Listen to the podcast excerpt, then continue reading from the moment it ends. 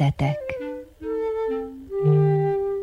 Köszöntöm az Újvidéki Rádió művelődési műsorának hallgatóit. A mikrofonnál Krnács Erika. Ma az énekek énekével foglalkozunk. Az énekek éneke Salamon királynak tulajdonított, a mennyasszony és a vőlegény szerelmi énekeiből álló vers, a legszebb ének. Erről szól Reisinger János előadása, majd egy részlet is elhangzik a műből. Tartsanak velünk!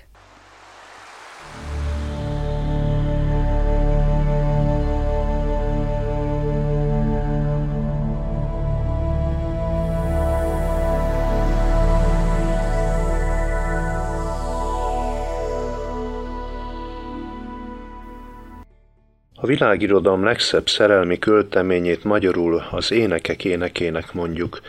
Az eredeti héberben ez Shir ha-Shirim, vagyis a legszebb ének. A héber nyelv ugyanis a felsőfokot úgy képzi, hogy megismételi azt a szót, amiről szól van. Shir ha-Shirim, a legszebb ének. Salamon király 3000 évvel ezelőtt szerezte ezt a költeményt, amelyben mintegy 3 hang szólal meg. Először is ő a vőlegény, aztán a mennyasszonya, és aztán pedig kettejük együtt, Jeruzsálem fiataljai felé fordulva felszólítják a fiatalokat, hogy a szerelem területén mihez is tartsák magukat. Sokat vitatkoztak az énekek éneke szerkezetéről, hogy mi itt ennek a 8 fejezetnek a szerkezeti elve, honnan indul és hol ér véget. És sokan ebben nem látnak rendszert, nem látnak egy világosan előre haladó szerkezetet. A valóságban a megoldás mégis egyszerűbb, hiszen egy szerelmi költeményben nem lehet úgy felépíteni a beszédünket, az emlékezésünket, hogy az mindenben megfeleljen a formális logikának, vagy a visszaemlékezésnek, amit más esetben megkövetelhetünk. Azt mondhatjuk, hogy az énekek éneke egy elragadtatás, egy felidéző, elragadtatott költemény, amelynek olyasféle szerkezete nincsen, hogy a megismerkedéstől az egyéválásig, az első szempillantástól a házasságkötésig vinni előre az eseményeket, hanem amolyan kis mozaik kockákból épül fel, emlékfoszlányokból, emlékfelidéző részletekből. A legszebb dolgok jutnak az ember eszébe, és akkor elragadtatással említi, kiszínezi és részletezi ezeket a kis emlékköveket. Tehát a 3 hang, amely megszólal, Salamon király hangja, Sulamit hangja, a kedveséjé, és aztán kettejük együttes hangja Jeruzsálem fiataljaihoz. Az énekek énekében viszont olyan szerkezet nyomon követhető, hogy 3-szor, 3 ízben megszólal egy refrén. Szinte szó szerint ugyanaz hangzik el. Ez nagyon érdekes dolog, a 2., az 5. és a 7. fejezetről van szó, amikor szó szerint a következő kijelentés hangzik fel. Fel ne keltsétek, fel ne serkentsétek a szerelmet, míg ő nem akarja. Nagyon érdekes dolog egy szerelmi költeményben erről beszélni, hogy fel ne keltsétek, fel ne serkentsétek a szerelmet, míg ő nem akarja, de mégis hangsúlyosan 3-szor van szó erről, vagyis, hogy a szerelmet nem lehet mesterségesen kiváltani. Nem lehet azt csinálni, amit azóta is sokszor, és különösen ma csinálnak az emberek, hogy általában mennél gyorsabban, már a 10 éves kor bizonyos éveiben valahogy mesterségesen fölkelte, hogy nekem szerelmesnek kell lennem, nekem már találnom kell egy lányt vagy egy fiút, aki iránt ilyes és ilyes érzelmeket kell éreznem, ez nem jó. A szerelemnek megjön a maga ideje. Ki kell várni, hogy majd jöjjön egy lány, vagy jöjjön egy fiú, akihez a viszonyom, a kapcsolatom egészen más lesz, mint a többi emberhez volt, akivel valami olyasmit fogok átélni, egy az egyel, amit soha senki mással vagy másokkal nem lehet átélni.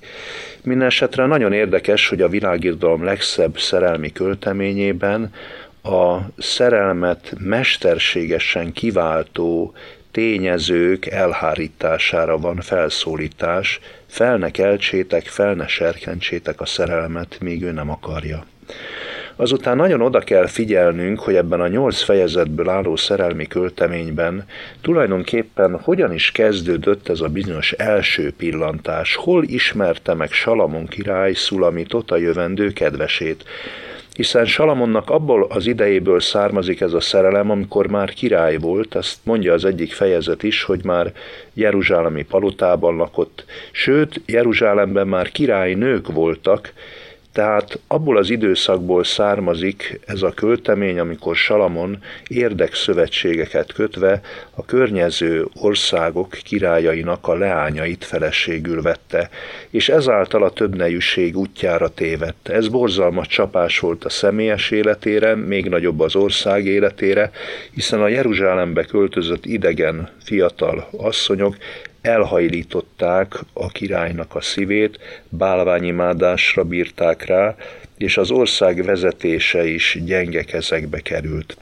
Ebből az időből származik tehát az, amikor Salamon elmegy az ország egy bizonyos részébe, vidékre, hogy a szőleit ellenőrizze. Salamonnak nagyon nagy birtokai voltak, és sokszor maga nézett utána, hogy milyen gazdálkodás folyik a birtokain, és amikor az egyik birtokára elment, és éppen a szőleit felügyelte, akkor találkozott egy napbarnította, kicsit jellegtelen kinézetű, nem túl mutatós, külső vonásaiban nem éppen önmagára a figyelmet felhívó lányjal, akit Szulamitnak nevez, és akivel a kapcsolata elmélyült, és aki iránt mégis az életben egyedül ővele érzett igazi szerelmet. Nem azokkal a lányokkal és fejedelem lányokkal, király lányokkal, akik Jeruzsálembe költöztek, hanem egy egyszerű vidéki lánnyal, aki szintén szőlőket felügyelt, a szőlőit őrizte,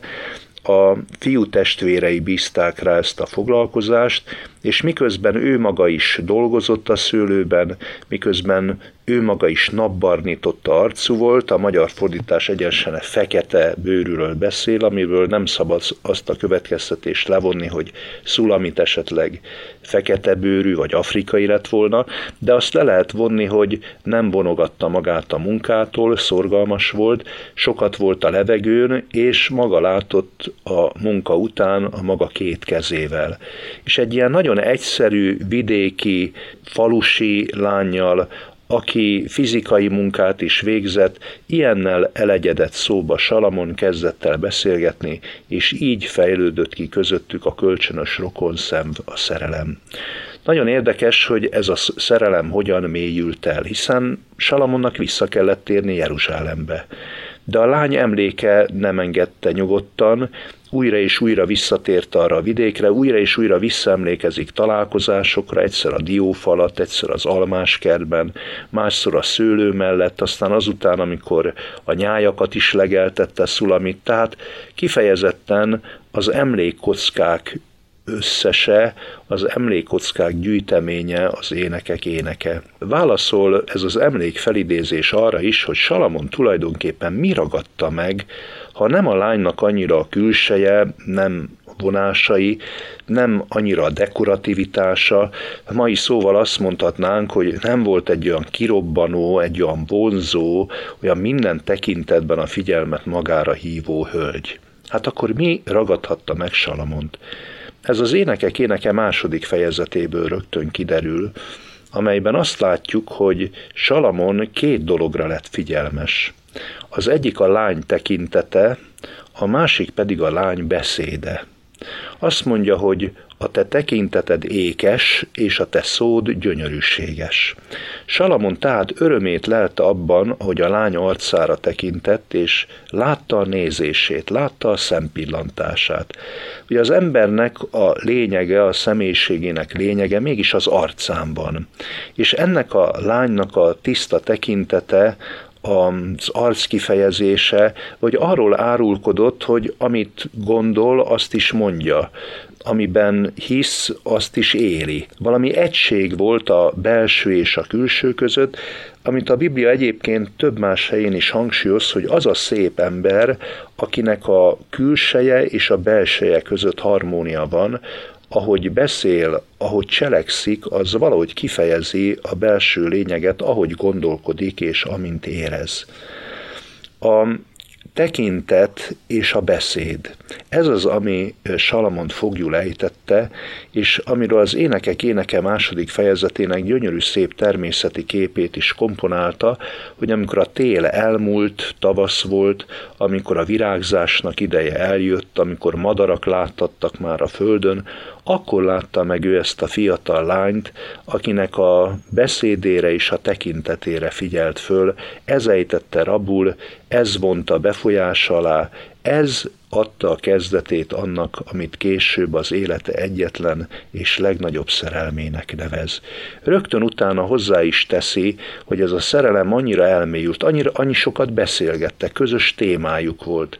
Az élet dolgait megvitatták, és ügyeltek arra, hogy ez a kapcsolat, ez elmélyüljön, és mondom rögtön az elragadtatott jellemzés után beszél a rókákról és a rókafiakról, amelyek pusztítják a szőlőt, vagyis hát ami akkor is volt, meg ma is ez van, amikor látják, hogy két ember vonzódik egymáshoz, akkor szóbeszéd tárgya lett Salamon és Sulamit kapcsolata, megszólták őket, ugye a nagy király, aki hát leereszkedik egy fiatal falusi lányhoz, vagy egy falusi lány, aki mit akar egy ilyen nagy emberrel.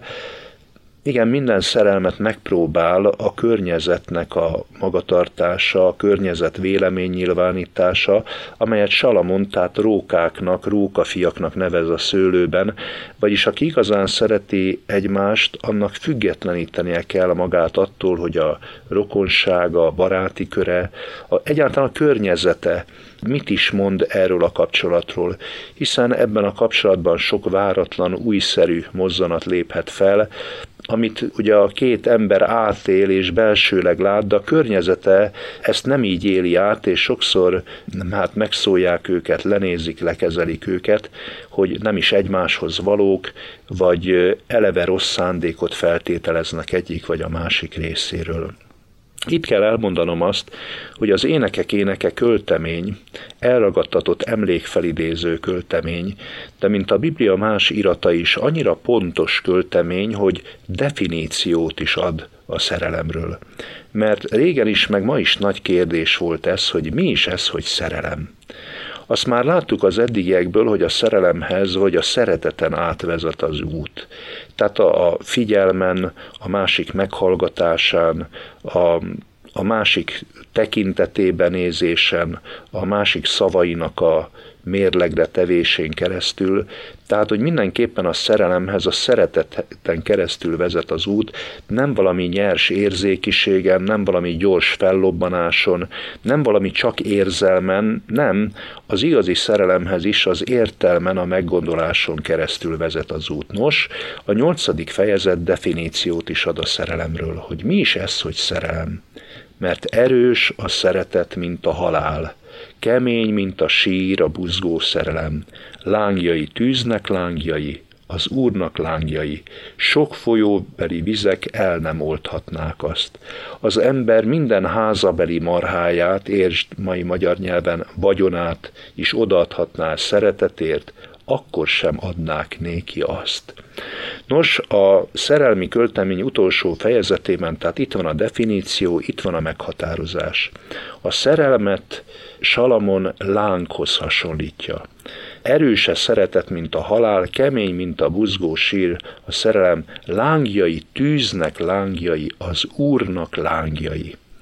Ez a láng tökéletes hasonlat. A láng meleget is ad, és világosságot is ad. De ha nem vigyázunk rá, a láng perzselhet is, meg vakíthat is.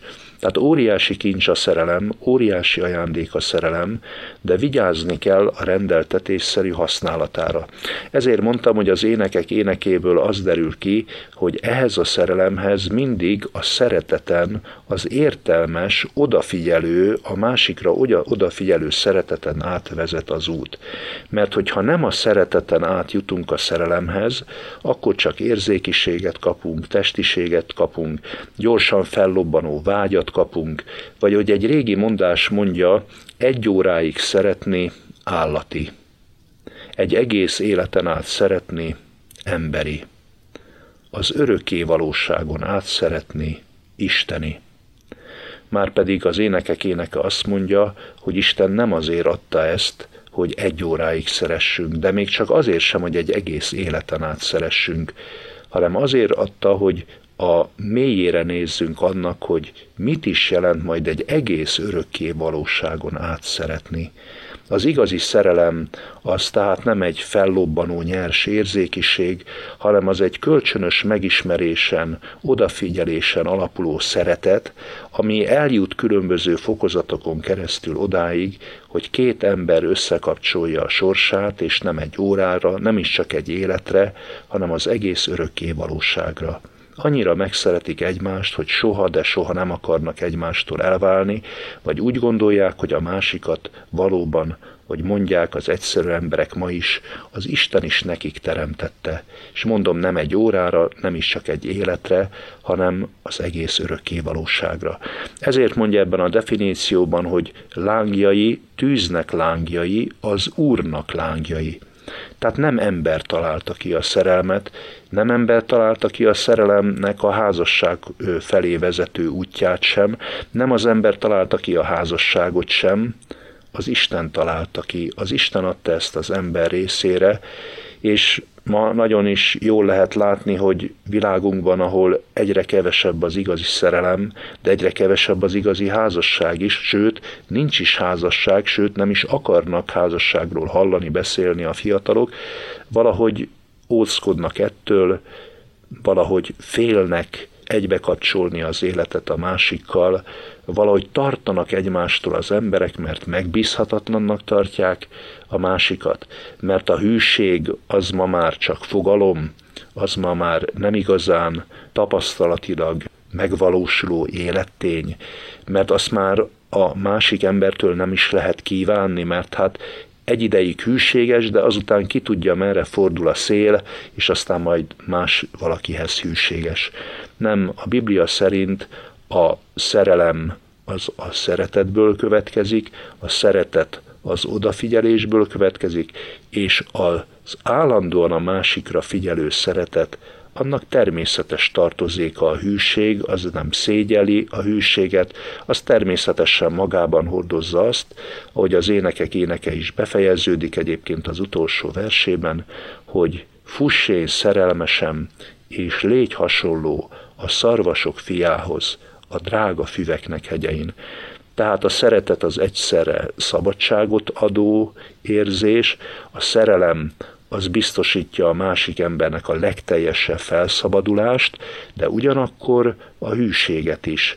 Éppen ez a látszólagos ellentmondás érteti, hogy a másiknak én szabadságot adok, nem magamhoz kötözöm, nem le akarom venni a lábáról, nem fogjul akarom ejteni, nem el akarom varázsolni.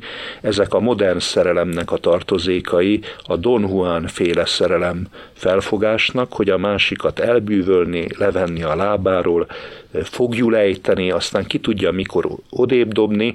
Nem, a bibliai szerelem az más. A bibliai szerelem az valódi ragaszkodás, de valódi felszabadítás. Az valódi hűség, de valódi szabadságérzet is. Az énekek éneke 8 fejezetéből, tehát egy csodálatosan összetett világ kerekedik ki, amely különböző lépcsőfokain keresztül az igazi szeretetnek és az igazi szerelemnek a jellegzetességeiről beszél. Nincs szerelem például féltés nélkül. Nem féltékenység, hanem féltés nélkül. Az énekek énekének különleges tartozék a két álom. Hirtelen nem is látjuk, hogy álomról van szó, de hogy olvassuk a 3. és az 5. fejezetben ezt a két álmot, akkor kezdünk rádöbbenni, hogy itt igen, álomról van szó, el is mondanám az egyiket. Minden igazi szerelem lefolyása közben előfordul ez, amiről itt szó van. Tudniillik, hogy este, vagy talán már egy kicsit az éjfélbe nyúló órákban megérkezik a férfi, és kopogtat a lánynak az ajtaján, hogy menjenek el egy kicsit sétálni, hogy menjenek el közösen sétálni. De a lány kiüzen, hogy ő már megmosakodott, megfürdött, ő már lefeküdt, ő már hozzákészülődött az alváshoz. Hogy keverhetném a lábamat a porba, mondja költőileg, elutasítja Sulamit Salamont.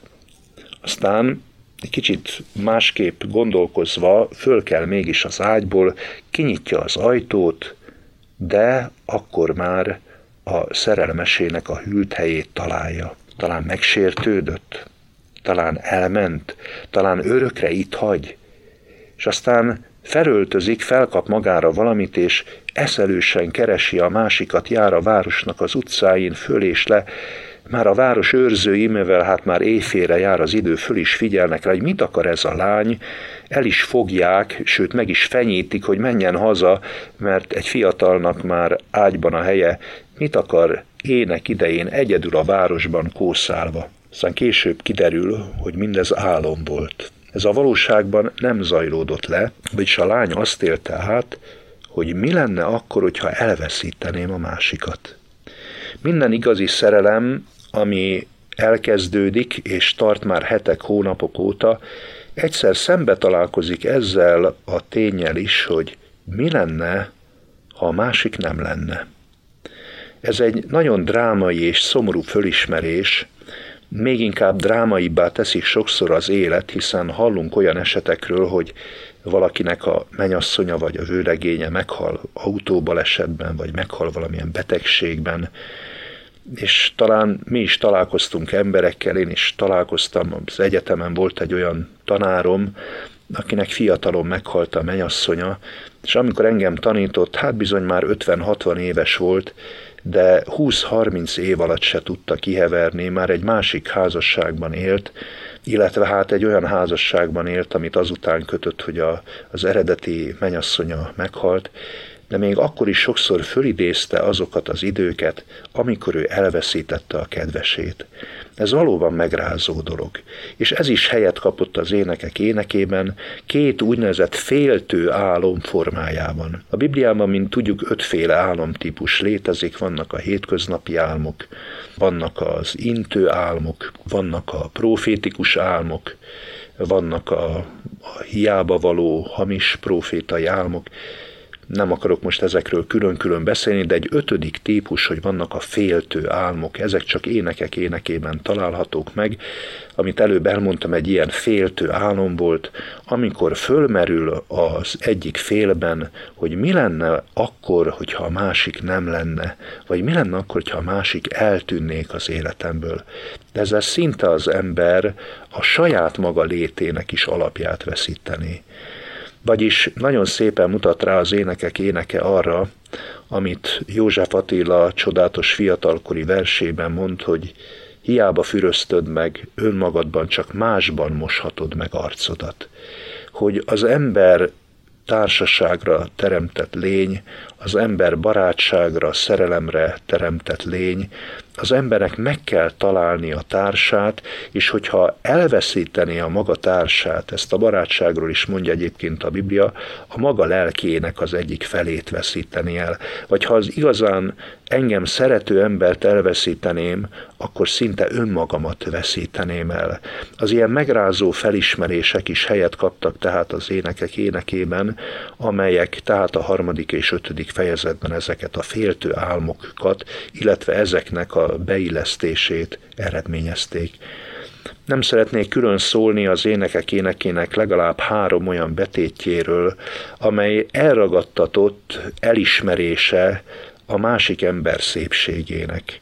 Nyilván itt Salamon beszél, és a női testnek a szépségét, a női testnek a felépítettségét, egészen, hogy úgy mondjam, a fejtől, a nyaktól, a kislábúig részletezi, hogy milyen szép a másik ember.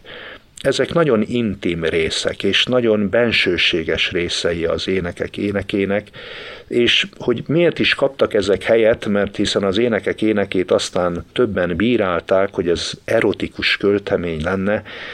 Maga Goethe, aki egyébként erotikára nagyon fogékony költő és író volt, utasította el ezt a meghatározást, azt mondta Goethe, az énekek éneke nem erotikus költemény.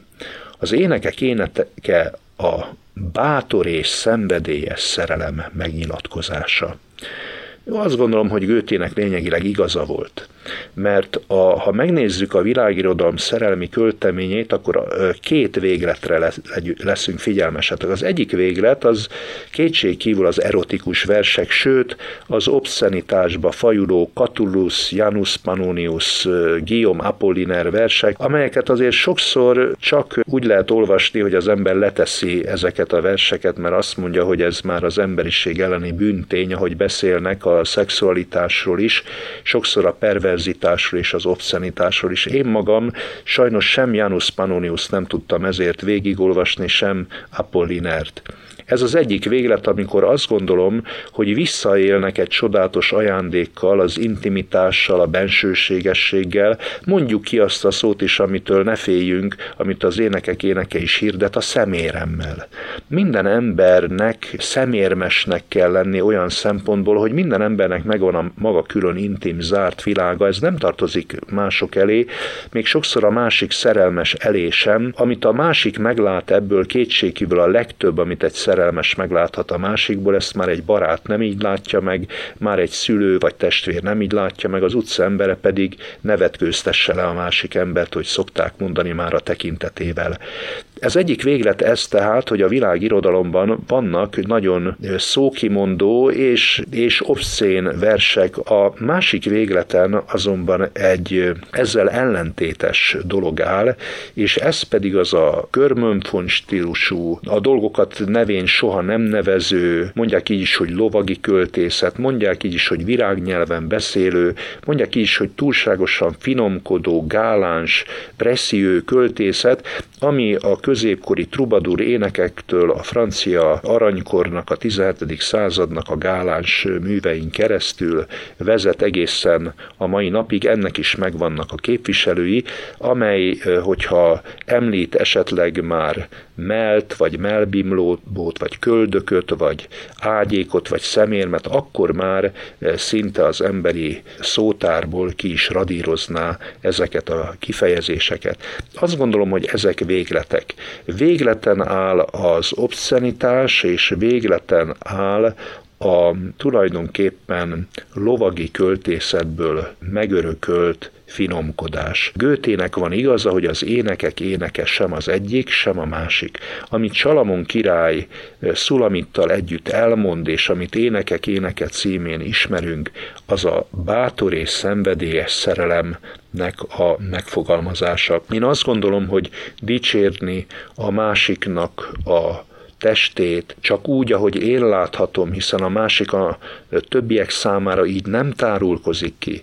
Ez már az énekek énekének az a része, amelyben eldőlt az, hogy ez a két ember, Salamon és Szulamit örök hűséget fog esküdni egymásnak, hiszen az eljegyzés, a nász éjszaka, a boldog egybekelés, az énekek énekének ez is témája.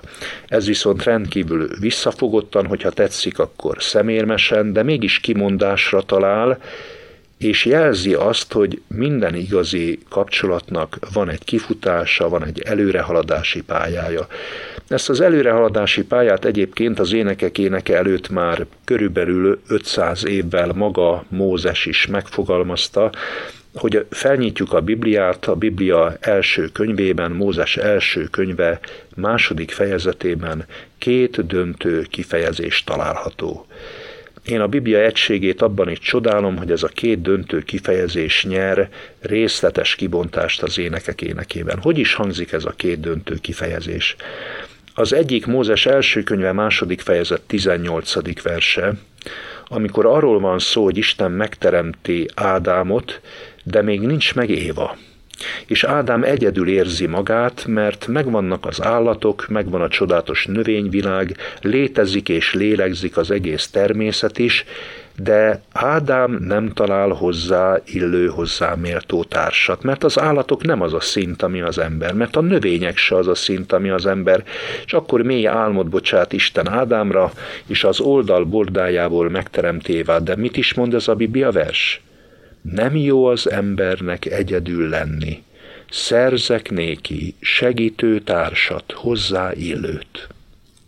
Maga Isten mondja ki, amit mi mindannyian érzünk, sokszor nem is tudjuk ilyen világosan megfogalmazni. Nem jó az embernek egyedül lenni. És ki az, aki az egyedül létünket csillapítani akarja, illetve még többet is megoldani ezt a kérdést, hogy legyen igazi társunk az életben? Szerzek néki. Tehát Isten ígérete tesz, hogy ő szerez minékünk, de kit is szerez? Ez a harmadik kijelentés. Nem jó az embernek egyedül lenni. Szerzek néki segítő társat. Nos hát ez a választóvonal.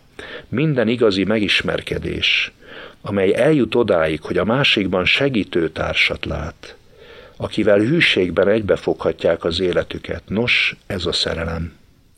A szerelem legfőbb gyümölcse az, hogy a másikban megtalálni a segítőtársat. Nem a kritizáló társat, nem az élvezeti társat, nem a munkatársat. Sok-sok társkapcsolat van ezen a világon, de a legcsodálatosabb társkapcsolat, amikor a másik figyel rám, megért, megszeret, azonosul velem. Fontos a tekintetem neki, fontos a beszédem neki, fontos az, hogy a közelemben legyen, mert úgy szeret, hogy nem tud elválni tőlem, segítő társ, azonosulni akar velem, velem együtt akarja élni az életet, segíteni akar nekem. Nem jó az embernek egyedül lenni, szerzek néki segítőtársat, és a negyedik kijelentés, hozzá illőt. Vagyis hát alkatban, vérmérsékletben, életkorban is, általában kevés kivétellel nem jók azok a házasságok, ahol 20-30 év különbség van a házasfelek között, tehát nem jók azok a házasságok sem, ahol az egyik rendkívül vehemens, robbanékony, a másik pedig nagyon lassú, nagyon visszafogott. Tehát sok mindennek kell teljesülni ahhoz, hogy a szerelem igazi szerelem legyen, és a szerelem kibontakozhassék. Tehát ezt Mózes első könyve, második fejezet 18. verse közé, és a másik bibliavers, ezután néhány sorral utóbb, a második fejezet 24. verse, annak okáért elhagyja a férfi az ő apját és anyját, ragaszkodik feleségéhez, és lesznek ketten egy testé. Itt is három dolgot mond. Először el kell tudni hagyni apánkat és anyánkat, vagyis függetlenné kell válni az idősektől, szüleinktől, egzisztenciálisan is, hogy magunk lábára álljunk, hogy meg tudjuk keresni a kenyeret, meg hát nem csak most már magunknak, hanem a házastársunknak is, meg idővel majd a családunknak is, ha születnek gyermekeink a számukra is. Aztán el kell tudni hagyni apánkat és anyánkat nem csak egzisztenciálisan, de gondolkodásban is, mert nem jók az olyan társas kapcsolatok, meg házasságok még kevésbé, amelyeket kívülről irányítanak, vagy a szülők állandóan belebeszélnek, hogy mit hogyan kellene csinálni, hogy hogyan kellene a pénzt beosztani, meg hova kellene menni, meg milyen munkát kellene vállalni. Hát ha két ember felnőtté válik, ezt nekik kell eldönteniük, és már nem a szülőkre támaszkodni és hagyatkozni. Elhagyja a férfi apját és anyját, ragaszkodik feleségéhez. A szerelemben törvényszerűen kell, hogy eljöjjön egy pillanat, amikor a fiatalok, illetve akik egymásba szerelmesek, pontosan tudják, hogy ők már elválaszthatatlanok. Itt egy olyan héber ige van, a ragaszkodik feleségéhez, tulajdonképp magyarul nagyon nehéz ezt lefordítani, hogy ragaszkodik. Az eredeti héber ige az összeragasztani kifejezésből származik, vagyis amit összeragasztottunk, azt már nem lehet szétszedni, azt már legfeljebb széttépni lehet, vagy szétroncsolni lehet. Sok esetben a válás, a hűtlenség, családok szétmenése azért olyan tragikus, mert ez nem egy egyszerű dolog. Amit összeragasztottak, azt már csak széttépni lehet. Ezért jól gondoljuk meg, hogy kivel ragasztjuk össze az életünket, kihez ragaszkodunk. Itt is nagyon érdekes, hogy a Biblia nem azt mondja, hogy őrülten szerelmes, nem azt mondja, hogy lángoló érzelmei most azt mutatják, hogy a Biblia azt mondja, hogy el kell tudni hagyni apádat és anyádat, legyél felnőtt, legyél önálló gondolkodó, tudd megkeresni a kenyeredet, tudd eltartani majd a családodat, És hogyha majd beérsz erre, és megismersz valakit, azt úgy ismerjed meg, folyamatosan, fokozatosan, hogy mint egy két lapot, ha összeragasztanak, hogy az már széttéphetetlen legyen. Ragaszkodik feleségéhez, és akkor mondja a harmadik kijelentésben, és lesznek ketten egy testé. Régebben a Vizsói Biblia ezt úgy adta vissza, hogy lesznek ketten egyé. Mind a két fordítás jogos. Az igazi szerelem beteljesülésre vágyik, és az igazi szerelem beteljesülése a testi egység is, de a testi egyesülés akkor tökéletes, hogyha az a lelki egység hátterében jön létre. Senki nem mondja, azt mondta Pirinszki János egyszer, hogy a testi egyesülés adná a szerelemnek. Csupán a testi egyesülés adná a szerelemnek a beteljesülését. Pirinszki azt mondta, akkor a prostituáltak lennének a legboldogabbak, mert hát ők a testi egyesülésből naponta is többet élnek át. A testi egyesülés azonban lelki egyesülés nélkül semmit nem ér. Ezért borzalmas dolog, ha már kimondtam előbb a prostitúció, mert hát hiszen ott semmi lelki egyesülés nem lehet, mert 5 perc alatt nem lehet megismerni a másik embert, de még 2 óra alatt sem, még 2 nap alatt sem, még 2 hét, még 2 hónap alatt sem. Az énekek énekét is, hogyha végigolvassuk, legalább 4 évszakra leszünk figyelmesek. Ha azt mondtam, hogy a szerelem a szeretetből származik, akkor ezzel azt is mondom, hogy a szeretetnek is az a tulajdonsága, hogy a szeretetnek nem alább kell hagynia, hanem mindig növekednie kell két ember kapcsolatában. A szerelemnek sem kell alább hagynia, a szerelemnek is mindig növekednie kell két ember házastársi kapcsolatában. Tehát nem igaz az a magyar népdal, hogy megrakják a tüzet, mégis elaluszik. Ha megrakják a tüzet, én azt tudom mondani, hogy semmiféle misztikum nincs abban a tűzben. Ha megrakják a tüzet, akkor mitől aludnék el? Ha megrakják a tüzet, akkor az egyre nagyobb lánggal, egyre tisztább lánggal, és csak vigyázzunk, lángjai tűznek lángjai, az Úrnak lángjai. Ennek a lángnak melegítenie kell, és nem perzselnie. Ennek a lángnak világosságot kell mutatni, és nem pedig vakítani. A szerelmet rendeltetésszerűen kell használni. A szerelemnek törvényszerűségei vannak. Miért? Ha a szeretet a legmagasabb rendű emberi tapasztalat, és a szeretetből következik a szerelem, hát a szeretetnek nincsenek törvényszerűségei? Hát nem erről beszéltem eddig? Hogy az a szeretet, amely mögött a szabadság áll. Az a szeretet, amelyben megfontolás van. Az a szeretet, ami ki tud várni, meg tudja adni a másiknak a lehetőséget a kibontakozásra. Szeretet szabadság nélkül, szeretet odafigyelés nélkül, szeretet értelem nélkül, szeretet józanság és megfontolás nélkül nem létezik. Ez törvényszerűség. Hát ha a szeretet nem létezik enélkül, akkor úgy gondoljuk, hogy a szerelem létezik. Hogyha a szerelemben nincs szabadság.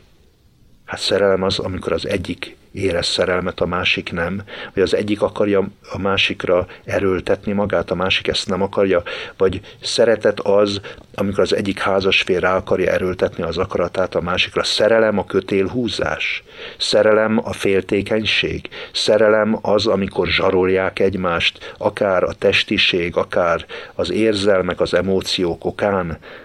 Nem.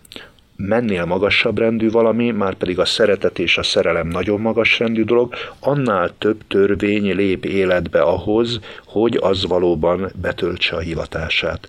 A szeretetnek, a szerelemnek miként, hadd mondjuk egy harmadik fogalmat is, a boldogságnak törvényszerűségei vannak. Ezek nem látszatra születnek, nem véletlenül, nem szeszélyesen, nem kiszámíthatatlanul. Tehát én nem szeretem ezt a dalt, hogy megrakják a tüzet, mégis elaluszik, nincs az a szerelem, ami el nem múlik. Ami elmúlik, az nem szerelem. Ami elmúlik, az lehetett egy nyers vágyakozás, lehetett testiség, lehetett más, lehet, hogy rossz nevet adtak neki, de ami igazi szerelem, az nem múlik el. Ezért a magyar szerelmi költészetnek az egyik legszebb darabja, Petőfi Sándor Minek nevezzelek-je, vagy szeptember végén is erről szól, nem múlik el, a sírral sem múlik el, nem ásóig, kapáig választjuk a szerelmet, ne felejtsük el a nagy kijelentés. 1 óráig szeretné állati, 1 egész életen át szeretné emberi, az örökké valóságig szeretni, isteni. Mivel a szeretet, a szerelem, a boldogság Isten ajándéka, ezért nincs kitéve az idő vasfogának. A szeretet soha nem múlik el, soha el nem fogy.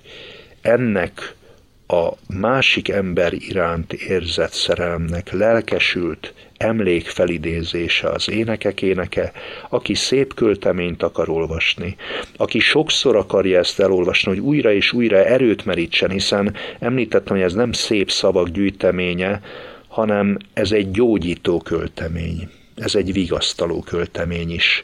Ezért kezdődik így mindjárt az első fejezetében: az én szerelmesem olyan, mint a kötés mirha. A mirhát az ókorban gyógyításra is használták. Aki megtalálja az élete párját, az gyógyító lényt, gyógyító erőt is ajándékba kap. Aki megtalálja azt, aki őt szereti, aki nem vádolja, megítéli, nem kihasználja, hanem őszintén azonosul vele és segítőtársa akar lenni, az az életre nézve egy hatalmas gyógyító erőt, egy hatalmas vigasztalást, egy hatalmas bátorítást is kap. És az énekek énekében, ahogy említettem, meghatározás is van a szerelemről, mint az ember élet egyik legnagyobb ajándékáról. Jó lenne rendeltetésszerűen használni az életet. A szerelemnek törvényszerűségei vannak, mert az én előadásom tárgya ez volt, Shir ha-Shirim, ami pontosan lefordítva a legszebb ének, az énekek éneke, bizonyságtétel arról, hogy ahogy van igazi szeretet, van igazi szerelem is a világon. Kérem, vegyék kezükbe a Biblia 66 könyve közül ezt az egyik könyvet, az Ószövetségnek és az egész Bibliának egy jelentékeny, rendkívüli, 8 fejezetből álló könyvét, és kezdjék olvasni Salamonnak, Szulamitnak és mindkettejüknek hangját Jeruzsálem fiaihoz és leányaihoz. Reisinger János előadását hallották az Énekek énekéről. A folytatásban egy részlet következik a műből. Segítségemre van Vajda Tibor, az előadás dramaturgia pedig Rui Kiboja.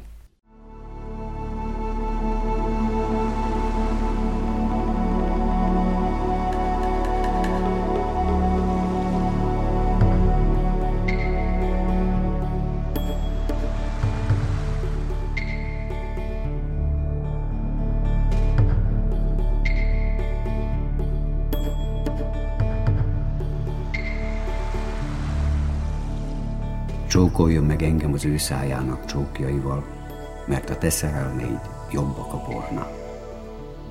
A te drága kenetid jó illatozásra. A te neved kiöntött drága kenet, azért szeretnek téged a leányok. Vonj engemet te utánad, hadd fussunk. Bevitt engem a király az ő ágyas házába. Örvendezünk és vígadunk te benned. Előszámláljuk a te szerelmeidet, melyek jobbak a bornál. Méltán szeretnek téged. Fekete vagyok, de szép, Jeruzsálem leányai, mint Kédár sátrai és Salamon szőnyegei. Ne nézzetek engem, hogy én fekete vagyok, hogy a nap lesütött engem. Az én anyámnak fiai ellenem megharagudtak, a szőlőknek őrizőjévé tettek engem, a magam szőlőjét nem őriztem. Mondd meg nékem, te, akit az én lelkem szeret, hol legeltetsz, hol deleltetsz délben? Mert miért legyek én olyan, mint aki elfátyolozza magát társaid nyájainál? Mivel, hogy nem tudod, ó asszonyok között legszebb, jöjj ki a nyájnak nyomdokain, és őrizd a te kecskéidet a pásztoroknak sátorai körül. A fáraó szekereiben való paripákhoz hasonlítlak téged, én mátkám. Szépek a te arcáid a halántékra való láncokban, a te nyakad a gyöngysorokban. Aranyláncokat csinálunk neked, ezüstből csinált gyöngyökkel.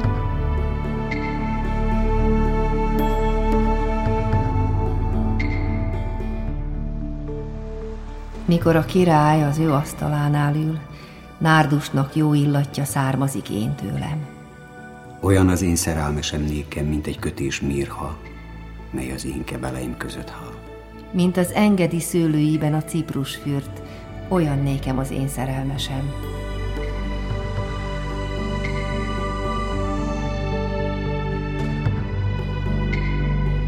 Imé, szép vagy én mátkám, imé szép vagy.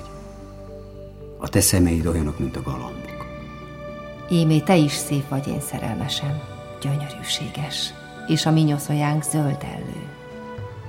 A mi házainknak gerendái cédrusfák, és a mi mennyezetünk ciprusfa.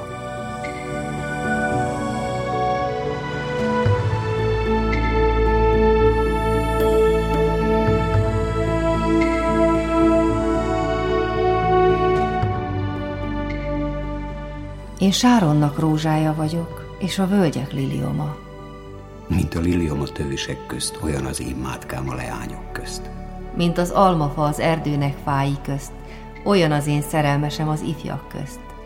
Az ő árnyékában felette igen kívánok ülni, és az ő gyümölcse gyönyörűséges az én ínyemnek.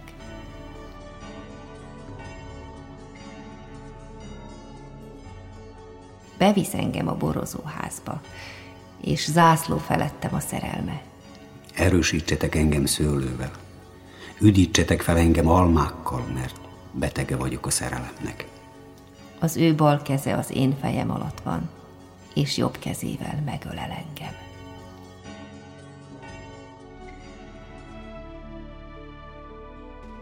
Kényszerítlek titeket Jeruzsálemnek leányai, a vadkecskékre és a mezőknek szarvasaira. Fel ne költsétek és fel ne serkentsétek a szerelmet addig, amíg akarja. Kényszerítlek titeket Jeruzsálemnek leányai, a vadkecskékre és a mezőnek szarvasira, fel ne költsétek, és fel ne serkentsétek a szerelmet addig, amíg akarja.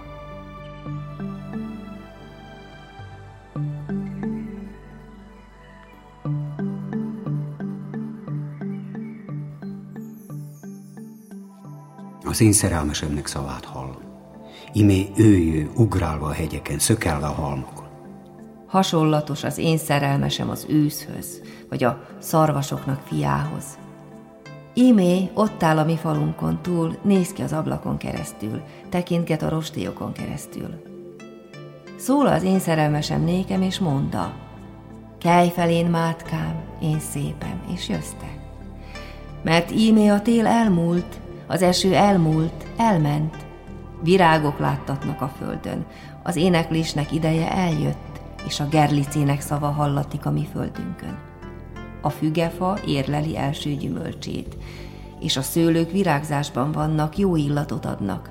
Kelj fel én mátkám, én szépem, és jöjj hozzám. Én galambom, a kősziklának hasadékiban, a magas kőszálnak rejtekében, mutasd meg nékem a te orcádat, hadd halljam a te szódat, mert a te szód gyönyörűséges, és a te tekinteted ékes. Fogjátok meg nékünk a rókákat, a rókafiakat, akik a szőlőket elpusztítják, mert a mi szőlőink virágban vannak. Az én szerelmesem enyém, és én az övé, aki a liliomok közt legeltet. Míglen meghűsül a nap, és az árnyékok elmúlnak, térj meg, és légy hasonló én szerelmesem az őszhöz, vagy a szarvasoknak fiához a Béter hegyein.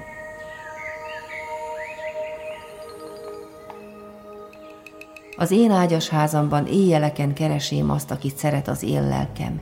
Keresém őt, és meg nem találtam. Immár felkelek, és eljárom a várost, a tereket és az utcákat. Keresem azt, akit szeret az én lelkem. Keresém őt, és nem találám. Megtalálának engem az őrizők, akik a várost kerülik. Mondék nékik: láttátok-é azt, akit az én lelkem szeret? Alig mentem vala el azoktól, mikor megtaláltam azt, akit az én lelkem szeret. Megragadám őt, el sem bocsátám, míg nem bevivém őt anyám házába, és az én szülőimnek ágyas házába.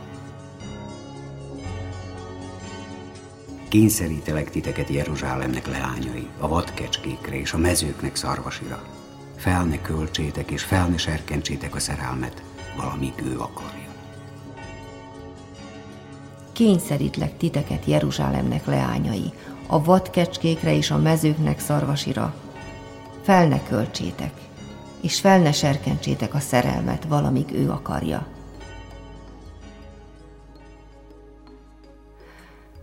Kicsoda az, aki feljő a pusztából, mint a füstnek oszlopa. Mérhától is tömjéntől illatos, a patikáriusnak minden jó illatú porától.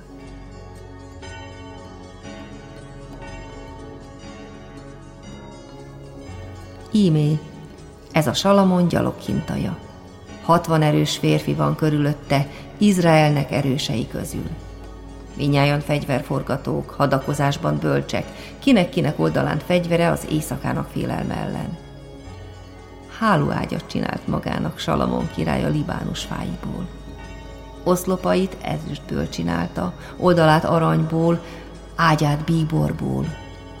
Belső része ki van rakva szeretettel, a Jeruzsálemnek leányi által. Jöjjetek ki és nézzétek Sionnak leányai, Salamon királyt a koronában, mellyel megkoronázta őt az anyja az ő eljegyzésének napjára, és az ő szíved igazságának napjára. Imé szép vagy én, mátkám, imé szép vagy. A te szemeid galambok a te fátyolod mögött, a te hajad hasonló a kecskéknek nyájához, melyek a Gilád hegyéről szállanak alá. A te fogaid hasonlók a megnyírt juhok nyájához, melyek a fürdőből feljönnek, melyek mind kettősöket ellenek, és nincsen azok között meddő. Mint a karmazsincérna a te ajkaid, és a te beszédet kedves, mint a pomogránátnak darabja. Olyan a te vakszemed a te fátyolod alatt. Hasonló a te nyakad a Dávid tornyához, amely építetett fegyveres háznak, amelyben 1000 pajzs függesztetett fel, mind az erős vitézek pajzsai. A te két emlőd olyan, mint két vadkecske, egy zergének kettős fia, amelyek a liliomok közt legelnek. Míg meghűsül a nap és elmúlnak az árnyékok, elmegyek a mirhának hegyére és a tömjénnek halmára. Mindenestől szép vagy én, mátkám, és semmi szeplő nincs benned. Én velem a Libánusról, én jegyesem, én velem a Libánusról eljöjj. Nézz az Amanának hegyéről, a Sénírnek, a Hermonnak tetejéről, az oroszlánoknak barlangjokból, a párducoknak hegyeiről. Megsebesítetted az én szívemet, én húgom, jegyesem. Megsebesítetted az én szívemet a te szemeidnek egy tekintésével, a te nyakadon való egy aranylánccal. Mely igen szépek a te szerelmeid, én húgom, szerelmesen. Mely igen jók a te szerelmeid. Jobbak a bornál, és a te keneteidnek illatja minden fűszerszámnál. Színmézet csepegnek a te ajkaid, én jegyesen. Méz és tej van a te nyelved alatt, és a te ruháidnak illatja, mint a Libánusnak illatja. Olyan, mint a berekesztett kert az én húgom, jegyesen. Mint a befoglaltatott forrás, bepecsételt kútfő. A te csemetéid gránátalmás kert, édes gyümölcsökkel egybe, ciprusok, nárdusokkal egybe. Nárdus és sáfrány, jó illatú nád és fahéj, mindenféle temjéntermű fákkal, mirha és állahes, minden drága fűszerszámokkal. Kerteknek forrás, élő vizeknek kútfeje, melyek folynak a Libánusról. Zserkeny fel északi szél, és jöjj el déli szél, fúj az én kertemre, folyjanak annak drága illatú szerszámai, jöjjen el az én szerelmesem az ő kertébe, és egye annak drágalátos gyümölcsét.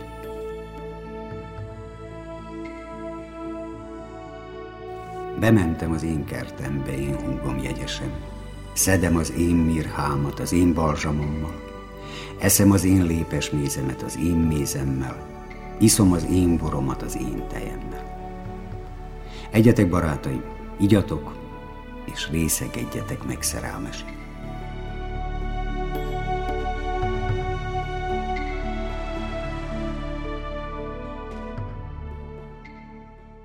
Kedves hallgatóink, mai műsorunkban az énekek énekével foglalkoztunk. Reisinger János előadását hallották, a mű tolmácsolásában segítségemre volt Vajda Tibor. Köszöni a figyelmet a szerkesztő, Krnács Erika.